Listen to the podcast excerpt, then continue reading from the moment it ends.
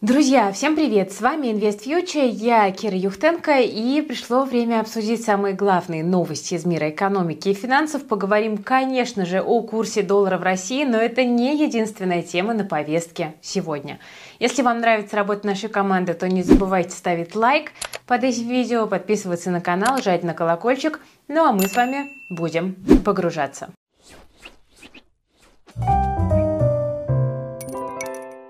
Вообще, последние дни все создавались только одним вопросом, когда там доллар по 90, ну и вот, как оказалось, 4 июля. Только вот поменялось ли что-то за последние дни? Почти ничего. Но мы не отчаиваемся и используем очередной повод поглубже разобраться в текущем состоянии экономики. В Банке России продолжают заявлять, что не видят рисков в таком ослаблении рубля, так что, как говорится, фиг вам, а не поддержка курса, как бы намекают власти. Но если кто-то не видит рисков, это не значит, что их нет. Если доллар закрепится на таком высоком уровне, это постепенно будет делать импорт дороже, ну а значит и инфляцию тоже разгонит, с чем Банк России должен как раз-таки бороться. Параллельно Минфин тоже ничего не хочет делать с рублем, но тут понятно, что слабый рубль увеличивает доходы бюджета. И Минфин, видимо, ориентируется на ЦБ. Если они не беспокоятся за финансовую стабильность, то и мы тоже не будем. На ближайшее время к рублю добавился негатив с рынка нефти. У нас и так экспортная выручка падает, так мы еще и дальше сокращаем экспорт. Учитывая, что рынок пока не отреагировал ростом цен, это может быть чистым негативом для российского рубля. Ну и нерешительность властей в поддержке рубля тоже настораживает, потому что бедненький маленький рубль остается один со всеми своими проблемами, а значит, что инвесторы могут только больше покупать валюту, рассчитывая на рост курса. При этом не обязательно, что рубль дальше полетит камнем вниз. Объемы-то все еще довольно небольшие, так что, скорее всего, торгуют те же физлица, что донесли нас вот до 90. Это психологический уровень, за которым нужно будет еще закрепиться. К тому же, если говорить об эмоциях и нервозности розничных инвесторов – в предыдущий раз доллар стоил так дорого 28 марта 2022 года, но сейчас все-таки не так страшно, как было тогда, несмотря даже на недавнюю выходку товарища Пригожина. Так что э, готовы ли реальные инвесторы и спекулянты довести доллар условно до 100 рублей, непонятно. К тому же это все факторы краткосрочные. Глобально ситуацию вокруг рубля проще всего отследить по нашим недавним материалам про рубль, потому что большие тренды за последнее время ну, в общем-то, не поменялись. Меняются только отметки. Хотя вот, например, аналитики в БКС пока не видят признаков того, что курс рубля сможет устойчиво и продолжительно расти. При этом в инвесткомпании Solid заявляли, что поводов для беспокойства вообще нет, и доллар останется в диапазоне 80-90. Мол, текущее ослабление ситуативное и спекулятивное. Ну и как вообще чем-то торговать в такой неразберихе? Так что я хочу повторить. Сейчас спекулировать на валюте сложно и очень опасно. Слишком много неопределенности. Но сыграть на падении рубля все-таки еще можно, купив, например, акции экспортеров, потому что если валюта уйдет в боковик, то прибыль компании от экспорта все равно будет расти. Вообще, в такие времена, когда курс доллара растет, неплохо иметь в валюте стабильный ручеек дохода. Наша команда как раз подготовила инструкцию по заработку на стоках. Это когда вы размещаете фотографии, видео, другой контент на площадках, а пользователи этот контент у вас покупают. То есть один раз загрузили и потом получаете пассивный доход несколько лет. Ну вот, в общем, мы э, часто разбираемся со способами нарастить свой доход, и вот тут мы разобрали, как зарабатывать на стоках, какие площадки, там в том числе зарубежные, можно сейчас использовать. Мы обсудили налоги, способы вывода денег на карту. Э, вот эта инструкция по работе на стоках опубликована в нашем телеграм-канале Invest Future.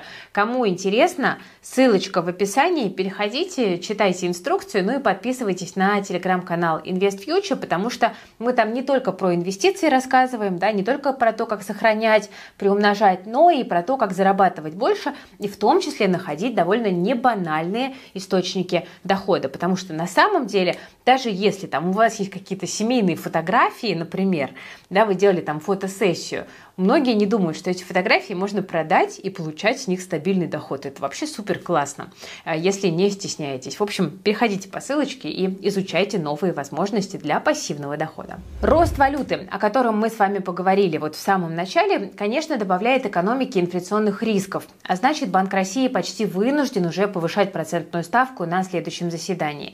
Я напомню, что сейчас она составляет 7,5 процентных пунктов, но ЦБ, в принципе, этого и не скрывает. Да, всеми силами дает рынку сигналы о том, что повышение вполне вероятно. И вот тут остается вопрос, каким будет это повышение. Рынки ждут 0,25-0,5 процентных пунктов, хотя вполне может быть рост и на там, 1 пункт. Но я бы все-таки делала ставку на то, что сильного повышения не будет, а значит рынки акций и облигаций должны были его уже в цены заложить. Это довольно хорошо заметно по индексу гособлигаций RGBI, который снижается уже с мая месяца и находится на локальных минимумах. Повышение ставки пока не видится долгосрочным трендом, это скорее такие краткосрочные меры для таргетирования инфляции. Тем более, что по прогнозу самого же Центробанка в следующем году ожидается более низкая, чем сейчас ставка. В среднем 6,5-7,5%. Чтобы понять, когда можно заходить в облигации, каких эмитентов выбрать и как получать надежный пассивный доход в виде купонной зарплаты, вы, друзья, приходите на наш бесплатный открытый урок по облигациям, который мы как раз-таки проводим уже завтра, в среду.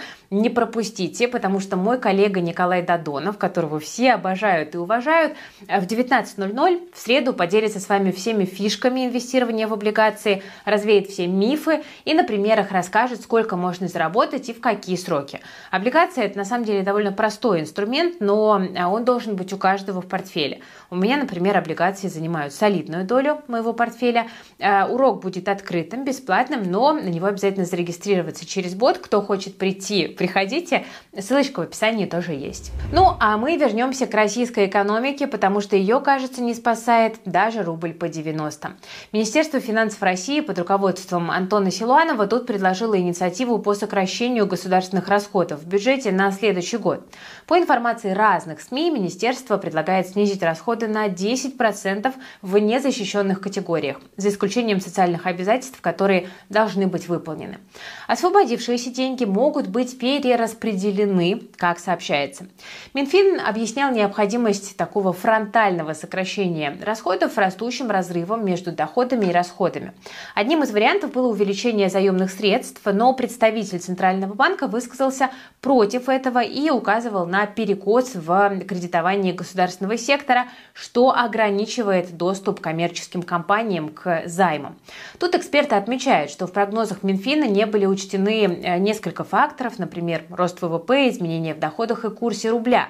Минфин планирует дорабатывать свои предложения, Э, учитывая как раз-таки вот эти вот э, забытые факторы. На данный момент решение о сокращении расходов не принято. По прогнозам ВВП России может вырасти на 1,5-2% в этом году. Предполагается, что бюджет будет иметь сверхплановые не нефтегазовые доходы на сумму от нескольких сотен миллиардов до 1 триллиона рублей. И получается, что дело пахнет керосином, потому что ранее Минфин открещивался от того, что дефицит бюджета будет выше прогнозов. Если раньше сверхвысокие расходы бюджета закладывались рынками как позитивный фактор, то вот теперь эти расходы собираются всячески резать. Если порезать расходы не удастся, так как впереди выборы президента, ну а также экономика находится под сильным давлением санкций, то, кажется, нас могут ожидать новые налоги. Все это, как вы понимаете, потенциальный негатив для российского рынка акций, который нельзя упускать из виду, если вы собираетесь инвестировать. Тем временем БКС тут выкатил свою стратегию на третий квартал 2023 года, и аналитики, надо сказать, весьма оптимистичны. Они прогнозируют, что индекс Мосбиржи вырастет до уровня 3700 пунктов в течение 12 месяцев, то есть потенциальный рост более чем на 30% от текущих уровней. Вот где собрались оптимисты. Команда аналитиков учитывает разные факторы, включая ожидаемое снижение инфляции, рост ВВП, падение газовых цен, ну и э, ряд товаров э, в металлургическом и добывающем секторе также может меняться в цене. Одним из факторов, который способствует росту рынка, по мнению БКС, являются дивидендные выплаты. И аналитики отмечают, что российский рынок акций в настоящее время предлагает дивидендную доходность порядка 8% годовых. Это может быть привлекательным для инвесторов, и, как эксперты считают, дивиденды будут и дальше отечественные акции поддерживать. С одной стороны, прогноз выглядит достаточно оптимистичным, учитывая, что многие факторы роста уже себя исчерпали. Но, с другой стороны, сейчас российский рынок предсказывать довольно тяжело, и спорить с БКС тоже, потому что э, многие ждут, например, иранский сценарий. Хотя у нас и нет быстро растущей инфляции в этом году, но инвесторы сильно ограничены в инструментах инвестирования, и поэтому не исключено, что деньги потекут именно на фондовый рынок. Более подробно про это мы рассказывали сегодня в нашем телеграм-канале канале Ивстокс. Вот наверняка многие пост уже читали, он вызвал большую реакцию. Ссылочку в описании тоже оставлю. Тем временем сегодня стало известно, что директор по маркетингу ВКонтакте Александр Володин покинул компанию. Вчера компанию покинули гендир ВКонтакте Марина Краснова и вице-президент по технологиям и разработке, э, технический директор социальной сети Александр э, Соболь. То есть минус три топ-менеджера за два дня. О новых назначениях пока Викей ничего не говорил, Обычно реакции на такие новости реагируют негативно. Но вот акции Викеи падают, в общем-то, вместе с рынком без какой-то особой выраженной динамики. Ушедшие топ-менеджеры будут работать над своими собственными проектами. Кто именно теперь будет заниматься социальной сетью и сторонними проектами, неизвестно. Говорят, что управление перешло к коллегиальному органу.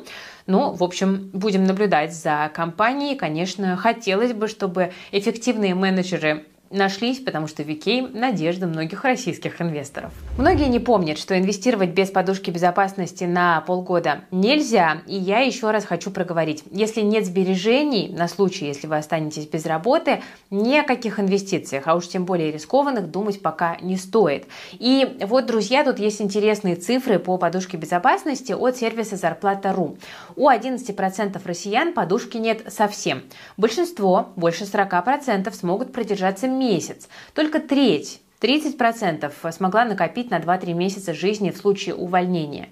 На срок от 3 месяцев до полугода сбережений хватит у 12% россиян, на полгода-год у 10%, больше года смогут придержаться 8% респондентов.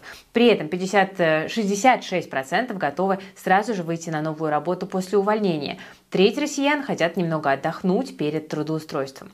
Еще год назад HeadHunter давал следующие данные. Почти 20% россиян, которые потеряли работу, могут не работать всю оставшуюся жизнь. Каждый четвертый не искать работу еще три месяца. А вот 21% россиян, которые остались без работы, ждали финансовых проблем в ближайшие 2-3 недели. Про недвижимость. Чего только застройщики не придумают, чтобы стимулировать спрос на жилье. Тут девелопер «Самолет» запустил программу сдачи жилья в аренду за одну тысячу рублей в месяц при условии покупки квартиры в новостройке. Об этом сообщает пресс-служба компании «Самолет».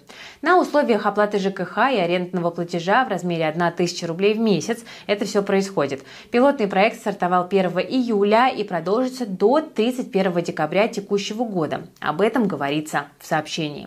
Участники программы заключают договор аренды на выбранную квартиру после оформления договора долевого участия и первой выплаты по нему. Им выдают ключи в новостройках, где люди будут жить от 6 месяцев и более. Затем они смогут переехать в свое собственное жилье жилье. Средний расчетный срок аренды жилья по программе два года. Ну и напоследок, отдыхать в Питере, где я сейчас и нахожусь, станет дороже. С 1 апреля 2024 года власти Санкт-Петербурга ведут курортный сбор 100 рублей с человека в сутки. Его обещают не взимать в день прибытия в город. Также от сбора освободят участников Великой Отечественной войны, многодетные семьи и россиян, прибывших в Питер по трудовому договору или служебному контракту. Напомню, сейчас туристы платят сбор при заселении в гостинице Алтая, Крыма, Ставрополя и Краснодарского края.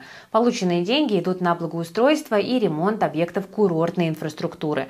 Неизвестно, насколько мера эффективна. Вообще эксперимент частенько критикуют. Власти отчитываются о количестве собранных денег, но далеко не всегда говорят, как их потратили. Но для регионов с большим турпотоком, как, например, в Питере, наверное, такая кубышка действительно может оказаться очень даже полезной. Ну что ж, дорогие друзья, на этом сегодня я буду заканчивать. Вы смотрели Invest Future, с вами была я, Кира Юхтенко. Спасибо за внимание. Надеюсь, что наш короткий выпуск новостей помог вам сориентироваться в мире денег, финансов, экономики и прочего. Все полезные ссылочки есть в описании к этому видео. Приходите на открытый урок по облигациям. Это бесплатно. Николай Дадонов даст вам ликбез по этому инструменту. Э, также приходите к нам в телеграм-канал. Ссылочка тоже есть в описании к этому видео. скачивайте инструкцию о том, как зарабатывать на стоках. Супер полезно вообще для каждого, хотя вы даже можете и не подозревать, что такой способ заработка вам подходит. Ну и, собственно, лайк, подписка, колокольчик, если наша работа вам нравится. На этом буду прощаться. Всем пока, берегите себя, своих близких и свои деньги.